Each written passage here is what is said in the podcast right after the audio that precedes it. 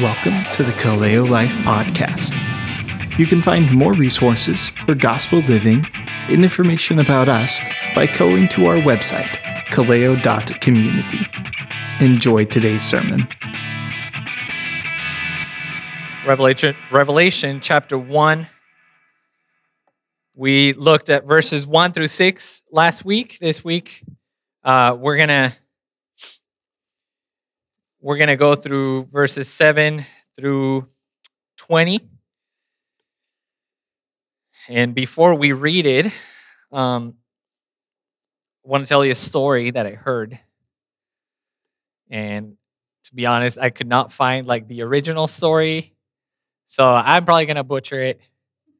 But I think the point that I'm trying to make is, is going to be clear. A little bit of suspense. So basically, there was this person that became a believer. And one of the things that they decided to do was um, they wanted to buy a cross, you know, little cross that they would hang on a on a chain. And so this person went to a jewelry and asked the jeweler, "Hey, I, I'm uh, I'm looking for a cross. What what are some of the options?" And so, you know, the guy went to the I don't know, I guess the religion section or whatever. And so, you know, he found a few crosses and his question was, would you like to have the the just the the empty cross or the one with the little guy? So that's that's the point of the story that the view that many people have of Jesus is that of the little guy. Or sometimes people maybe, you know, would not be as blatant as to say, oh, you know, he's the little guy on the cross. But other people, I've, I've heard people refer to Jesus as their homeboy. I I've heard ladies, I don't know if this is just a, a, a, lady thing in particular, but I've heard single ladies say, Oh, yeah, I'm dating Jesus. So the reason why bringing these things up is not, you know, not necessarily if if you have referred to Jesus as your homeboy in the past or whatever. Like my my intention is, you know, not to make you feel guilty. My intention is for us to realize that Jesus it's not this little guy on the cross. Jesus is not this homeboy or guy that you're dating. Jesus is not your pal or this, you know, cuddly, nice guy, almost like Santa Claus. But rather, the picture that we are going to see Jesus today is a picture that should make us afraid. The picture that John saw, the vision that John saw of Jesus was so intense, so frightening that he fell on his face. And so, really, this, this is what I want us to see today. I want us to see the glory of Christ. I want us to see the glory of the resurrected Jesus. And that, like John, as we see this vision of Christ, that we would fall on our faces in, in awe of him, in fear of him. But at the same time, that, like John, we would feel the Lord's hand on us saying, Do not fear. Do not fear. So let's read the Word of God. I, uh, I'm going to ask you to stand for the reading of God's Word, starting in verse 7. Revelation 1, verse 7 Behold, he is coming with the clouds, and every eye will see him. Even those who pierced him, and all tribes of the earth will wail on account of him. Even so, amen. I am the Alpha and the Omega, says the Lord God, who is and who was and who is to come, the Almighty. I, John, your brother and partner in the tribulation and the kingdom and the patient endurance that are in Jesus, was on the island called Patmos on account of the word of God and the testimony of Jesus. I was in the Spirit on the Lord's day, and I heard behind me a loud voice like a trumpet saying, Write what you see in a book and send it to the seven churches to Ephesus, and to Smyrna, and to Pergamum, and to Thyatira, and to Sardis, and to Philadelphia, and to Laodicea. Then I turned to see the voice that was speaking to me, and on turning, I saw seven golden lampstands. And in the midst of the lampstands, one like a son of man, clothed with a long robe and with a golden sash around his chest.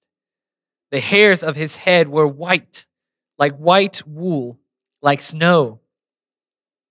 His eyes were like a flame of fire.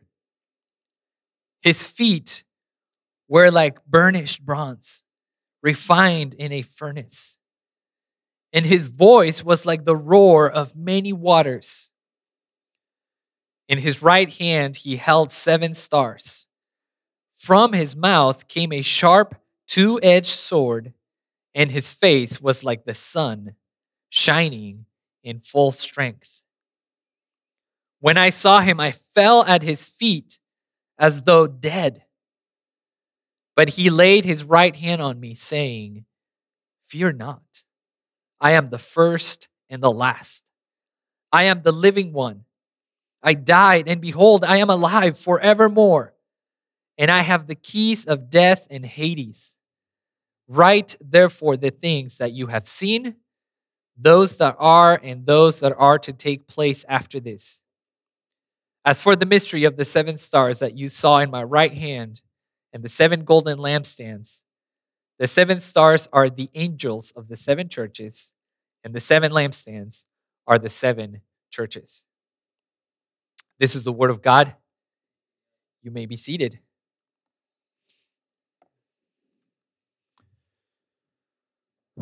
This is no little guy that we read here. This is the resurrected, almighty Jesus, the Alpha and the Omega. So last week we ended in verse 6. I want to uh, briefly touch on verses uh, 7 and 8. And I'm just realizing that I don't know where my iPad is with my notes. So, I mean, so far I got I got this far without my notes.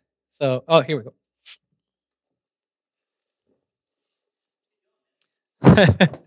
well, I'm realizing I have a, a few quotes that I want to read. Otherwise, I would just keep going without them.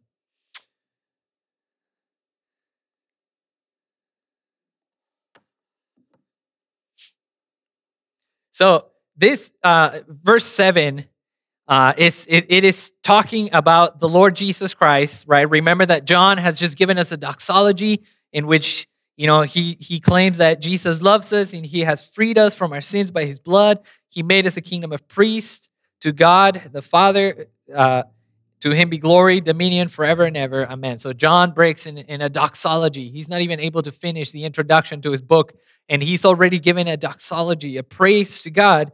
And then he's not even done with the first section of the book, and he's already giving a prophetic oracle about Jesus.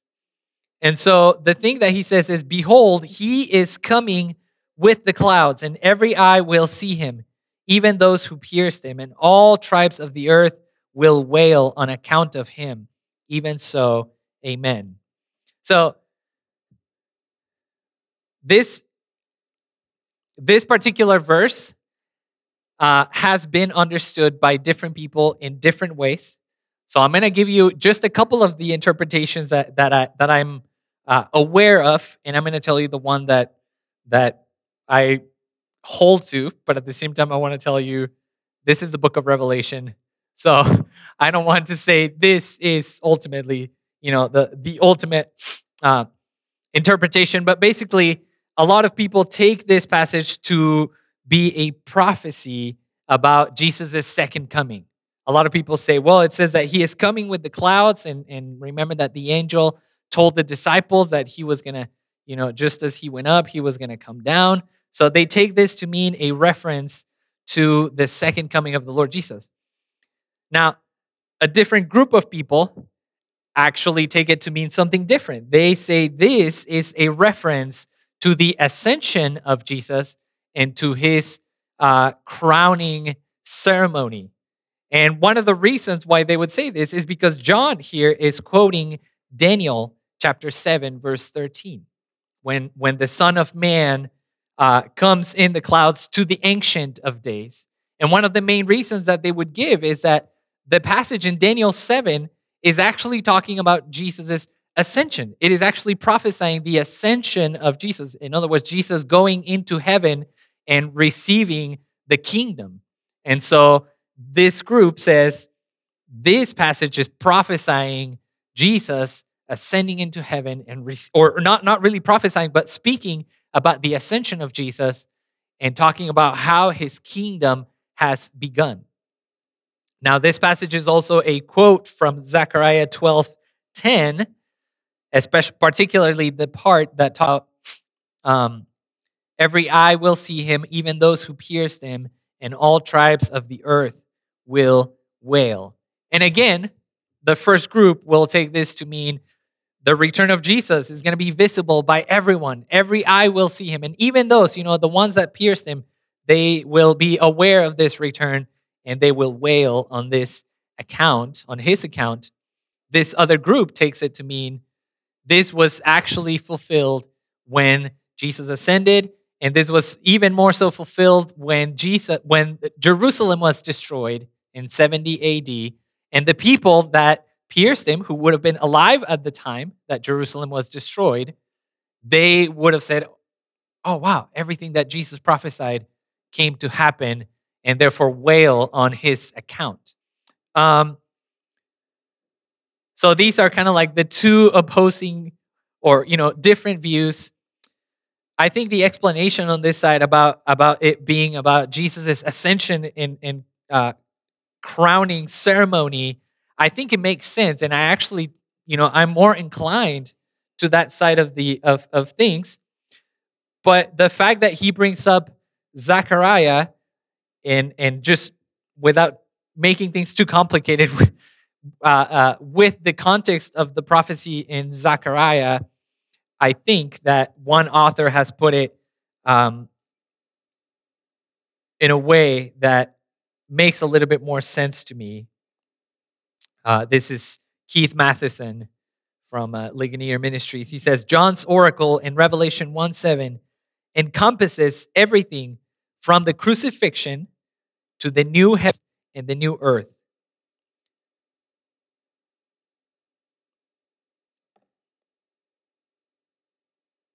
Is that the quote that I want to read?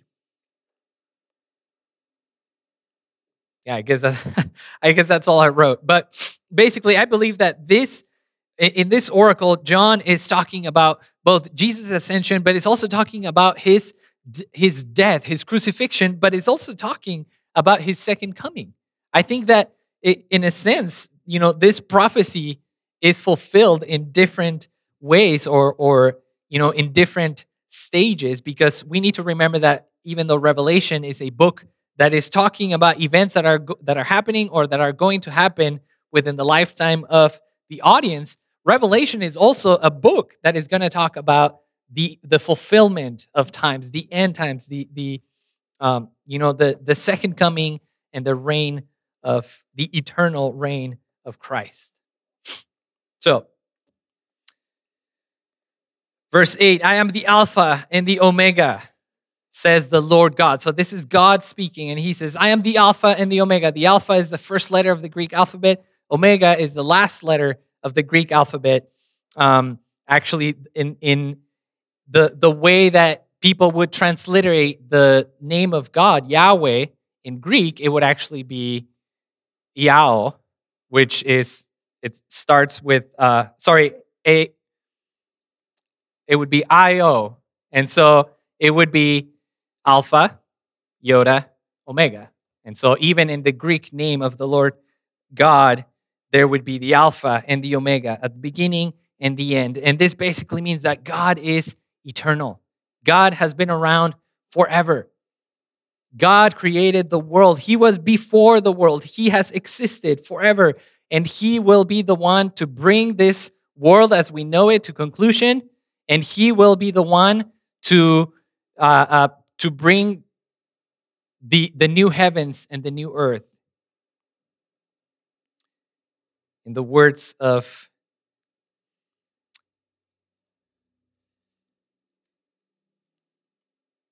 in the words of Bauckham, God precedes all things as their creator, and he will bring all things to eschatological fulfillment. He is the origin and goal of all history. He has the first word in creation and the last word in the new creation. So God is eternal. And then we see that Jesus is also eternal. So that was kind of what we had left over from last week. Now let's go to verse 9. I, John, so now John is, uh, uh, you know, mentioning he is the one writing this letter. I, John, your brother and partner in the tribulation and the kingdom and the patient endurance that are in Jesus, was on the island called Patmos on account of the word of God and the testimony of Jesus. I was in the Spirit on the Lord's day, and I heard behind me a loud voice like a trumpet. So, John, it is, uh, it is traditionally recognized that it is John, the, one of the 12, who wrote the book of Revelation or who received this revelation and wrote it. Uh, it is also traditionally known that he was in the island of Patmos as an exile. He had been exiled because of the gospel of Jesus Christ. He was there, you know, as, as a martyr, as, as someone who was suffering and someone who was a witness to the Lord Jesus Christ. Um, he was there on a on, on the Lord's Day, which most people would, would say that it was a Sunday. Uh, and he was in the spirit. So this almost indicates like he was in some some sort of a of a, a, a in which he received a vision. But one of the things that I want to want I want us to see here, and I want us I want to emphasize, is that he was the partner of the churches in Asia, and he was their partner in the tribulation and the kingdom and the patient endurance that are in Jesus.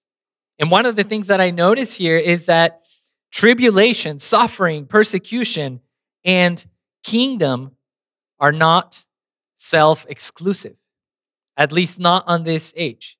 So, in this age, it, it, is, it is something that we should not be surprised by. In this age, even though Jesus has already ascended, and even though Jesus is seated at the right hand of God, even though Jesus has already inaugurated his kingdom, there is still tribulation. There is still suffering. There is still sickness. There is still death. There is still opposition to the gospel.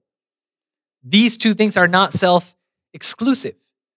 We can be partners of one another in the kingdom of God as well as partners in tribulation. And we are also partners in patient endurance. So, because we have a kingdom, because we have been made a kingdom, but because we are still experiencing tribulation and persecution, then we also have to be partners in patient endurance. This is a time, it was a time for, for these seven churches, and I believe it is a time for the church until Christ returns. It is a time of patient endurance. Once Jesus returns, there is no more waiting. There is no more tribulation. There is only kingdom. There is only rejoicing, being with Him in His presence. But for now, we are partners in tribulation, partners in the kingdom, partners in patient endurance that are in Jesus.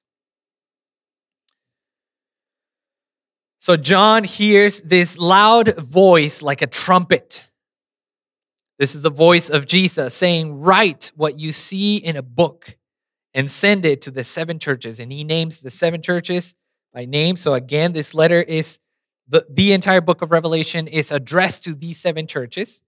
It's not like the first two, three chapters of the book are addressed to them, and then the rest of the book is addressed to us. No, the whole thing is addressed to them. Then I turned to see the voice that was speaking to me, and on turning, I saw seven golden lampstands. And in the midst of the lampstands, one like a son of man. So that reference, the son of man, is totally messianic language. It's totally referring to the Lord Jesus Christ. Now, John or Jesus explains afterward uh, in, in verse 20 that the seven lampstands are the seven churches. So these churches are represented as lampstands. And, you know, we could speculate and say, oh, you know, it, it's because the church is supposed to be light of the world or is supposed to be a light. And I would say, yeah, that's, you know, that's probably a, that's, that's a good, uh, that's a good point. At the same time, we don't really get a lot of explanation here from Christ himself. He just says the lampstands are the seven churches. But the one of the nice things about this, one of the great things about this is that Jesus is standing among in the midst of the lampstands. So these churches, even though they are experiencing persecution, these churches, even though they are having a hard time, even though they are suffering, even though they are experiencing tribulation, Jesus is in their midst. Jesus is among them. And so we take comfort as well in that no matter what we're going through, no matter if our church is going through some difficult times, no matter if our church is going through persecution, no matter if our church is going through sickness, Jesus is in our midst. Jesus is among us. Apart from him, we could not be lampstands. We could not be a light. We could not even be a church if Jesus weren't in our midst.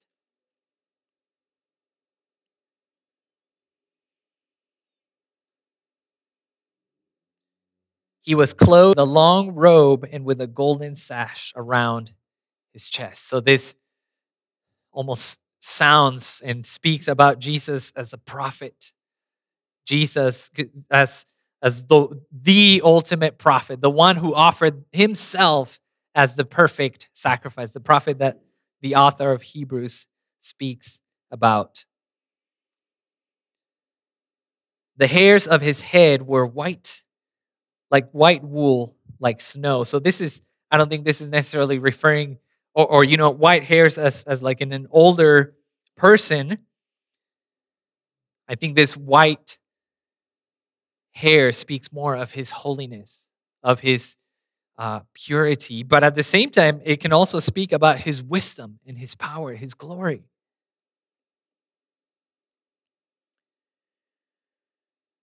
His eyes were like a flame of fire. Just imagine that. Imagine seeing someone like a son of man with his eyes being like a flame of fire. I liked one of the uh, one of the commentaries that I was reading. I liked uh, his commentary on it. David S. Clark says, "No night so dark." He says, "There is no night so dark as to dim his vision. No path so tortuous and crooked that he cannot follow it. No secret so hidden that it does not blaze before him. No heart that he does not read like an open page. No deed so buried that it does not stand out before him. Nothing so forgotten that it will not come to light. That eye sees through everything. And I mean, if that alone doesn't scare us, if that alone doesn't make us think and say, Whew, He knows everything, He sees everything. What we do in secret, what we think, what we say.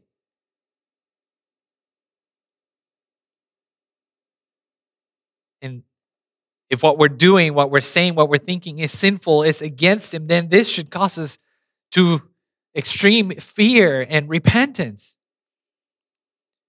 But this is also good news in that when we do the works that He has prepared for us, we don't have to announce them to the world.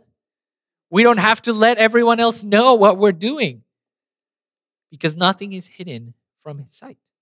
He knows what we're doing, He knows our good and our bad works. He knows them. We're going to see in the in the seven churches how he addresses each one of them and one of the main things that he says is I know your works. I know where you dwell. I know your suffering, your tribulation. Jesus knows. Nothing is hidden from him. He knows.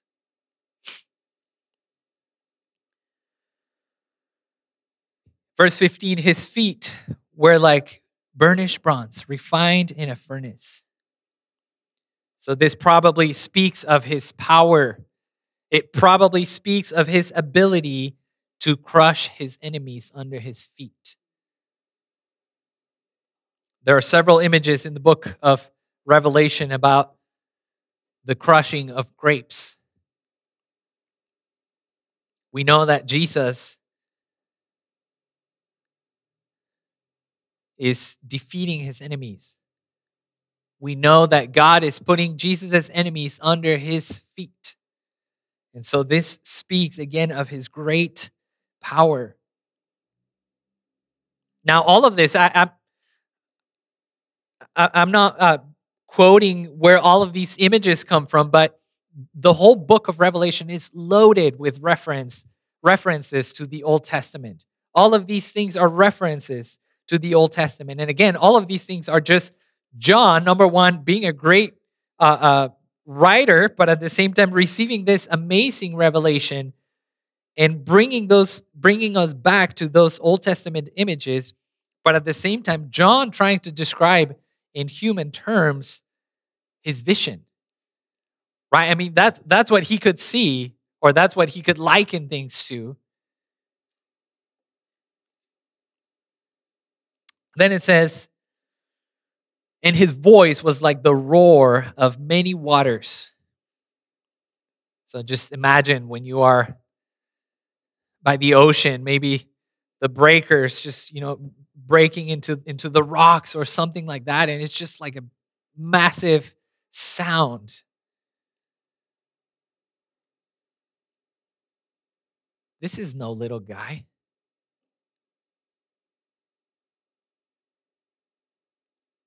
This is the Lord God. This is the resurrected Jesus whose voice, just with his voice, could make you flee.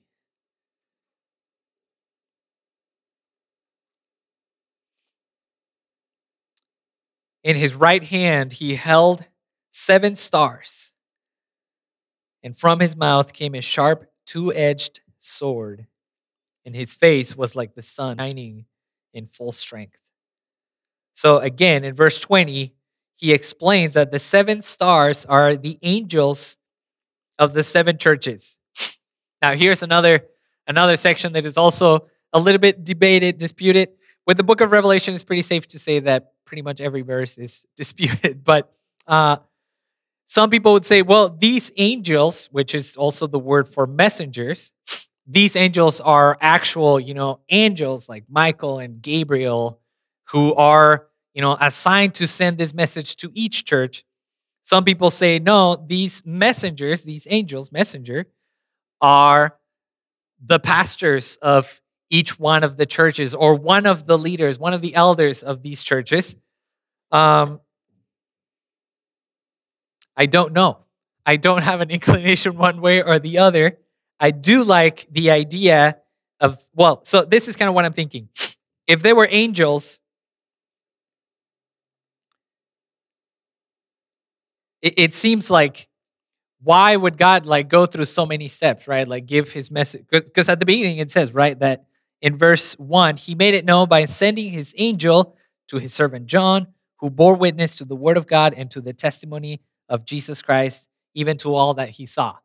So it seems to me that if it were to be angels, God could have given the message directly to the angels, and the angels could have given the message to the churches. You know, um, he could have done that, of course, and that's you know that's totally plausible. I do like a little bit more the interpretation of them being messengers, human messengers, especially in light of uh, what he says about from his mouth came a sharp, two edged sword. And the reason why I like this, and maybe this is just something that you know I took to heart, is because whatever we as messengers to the church, whatever us in leadership, or even whatever people who are leading others, who are bringing a message from God, whatever we say, we make we need to make sure that it is the word of God. We need to make sure that whatever message we are giving to the people is what is coming out of Jesus' mouth, which is a sharp, two edged sword. In other words, I think that John, almost like, I mean, he is still describing Jesus, but he could have just gone straight to saying that from his mouth came a sharp, two edged sword. But he brings up the seven stars, the seven messengers, and then he brings up the two edged sword almost as if he is showing that the messengers of the churches are subject to the authority of God's word. So, again, this is two different views, but in the end, Jesus is the one who holds these messengers in his hand. This is a message from Christ to the churches, whether these messengers are angels, whether these messengers are uh, pastors, leaders, whatever. Jesus is the one bringing this message. And these messengers, whether they be angels or pastors, they better bring the sharp, two edged sword of God's word. Notice that this sword is not in Jesus' hand, it is coming out of his mouth. Because we know that God fights his battles with his word we know that God accomplishes things through his word. We know that God created the world with his word. We know that God will conquer his enemies with the power of his word. This ed, this sharp two-edged sword.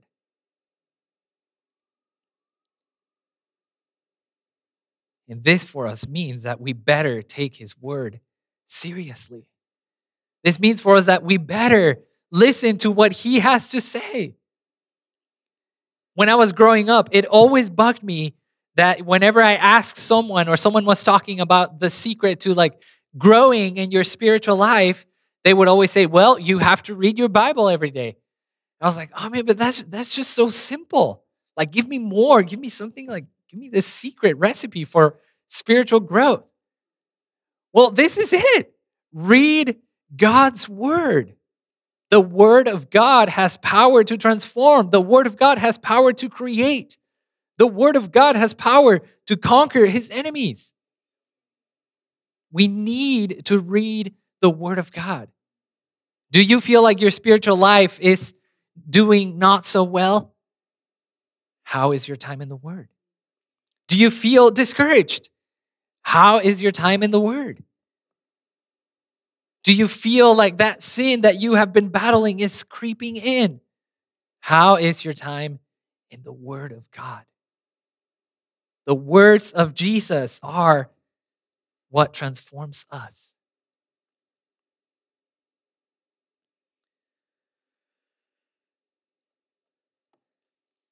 And his face was like the sun shining in full strength.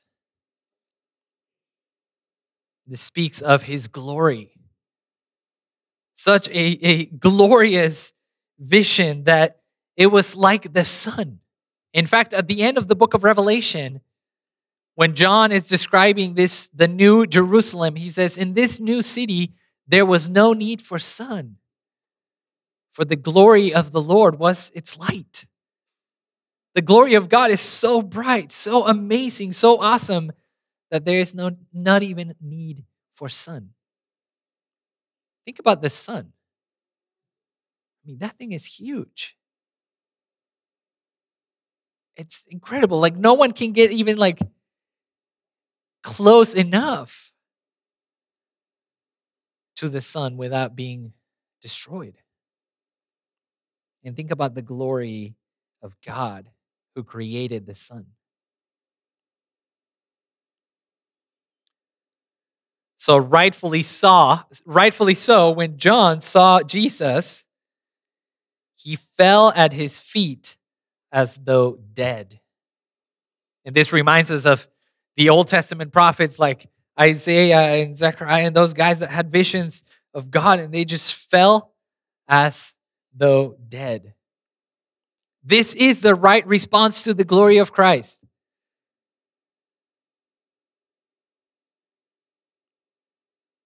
Jesus is not your homeboy. You're not dating Jesus. Jesus is not your pal. Jesus is God. He is the resurrected Christ. He is glorious. And yet, look at what he does. He laid his right hand on me, on John, saying, Fear not. So even though he is this incredible, majestic, awesome, holy God, he is also merciful Lord. And the reason why John is not to fear is because Jesus is the first and the last. So at the beginning of the of the letter, God says, I am the Alpha and the Omega. Now, here, Jesus says, I am the beginning and the last. And later on, Jesus will say, I am the Alpha and the Omega. Jesus is God. There is no question. Jesus is God. If you ever run into someone that denies the deity of Christ, whether it be a, a Jehovah Witness or or anyone else, they're gonna try to deceive you by bringing you to John one and and say, oh, see, it says, and Jesus was a God. And you say, well, in the first place, that's a wrong translation, but because my Greek is not really good right now, let's go to Revelation and show me how it is that Jesus is not God. There's no way to miss it. Everything that God says about himself, I am the Alpha and the Omega, I am the beginning and the end, I am the one who is, who was, and who is to come. Everything that God says about himself, Jesus says about himself. Why do you mean he's not God? I am the first and the last, and the living one. I died, and behold, I am alive forevermore and I have the keys of death and Hades. The reason why we have to fear not is because Jesus, if we have trusted in him, if we have repented, if we have humbled before him,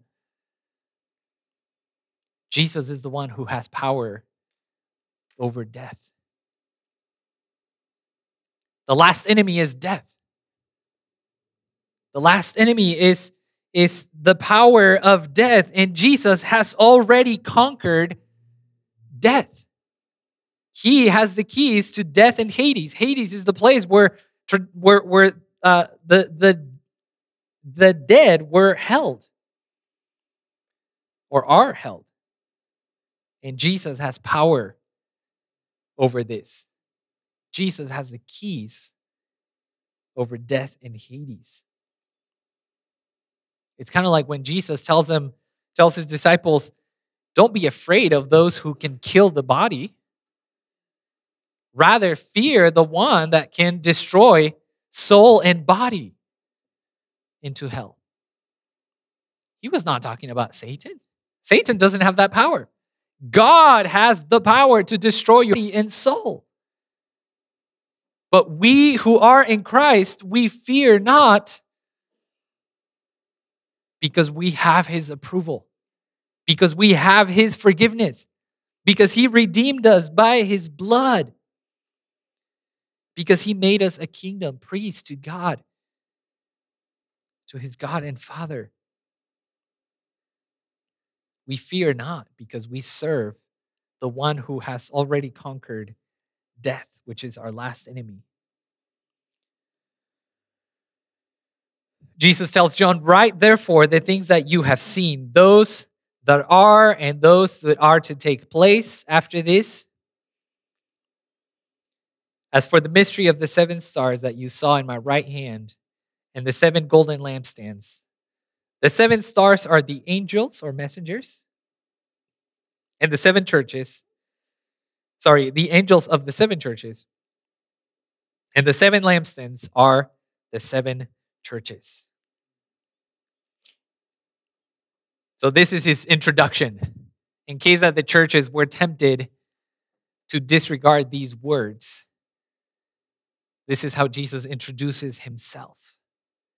So, everything that he is going to say to each one of these churches, everything that he is going to say all the way to the end of the book of Revelation, they better listen. This is who is giving them this revelation. And we as well, we better listen to what he has to say. We better take heed of the words of Christ, of the resurrected Christ. He is no little guy. He is the Lord God Almighty. And we better listen to what he has to say. God, we thank you and we praise you and give you glory. Thank you for your son, Jesus. Thank you for how precious and glorious he is.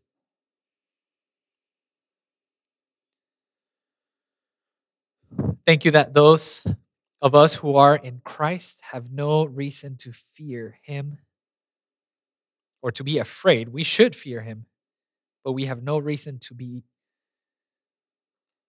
afraid because he is on our side. He has made us a kingdom. He has defeated death. He holds the keys to death and Hades.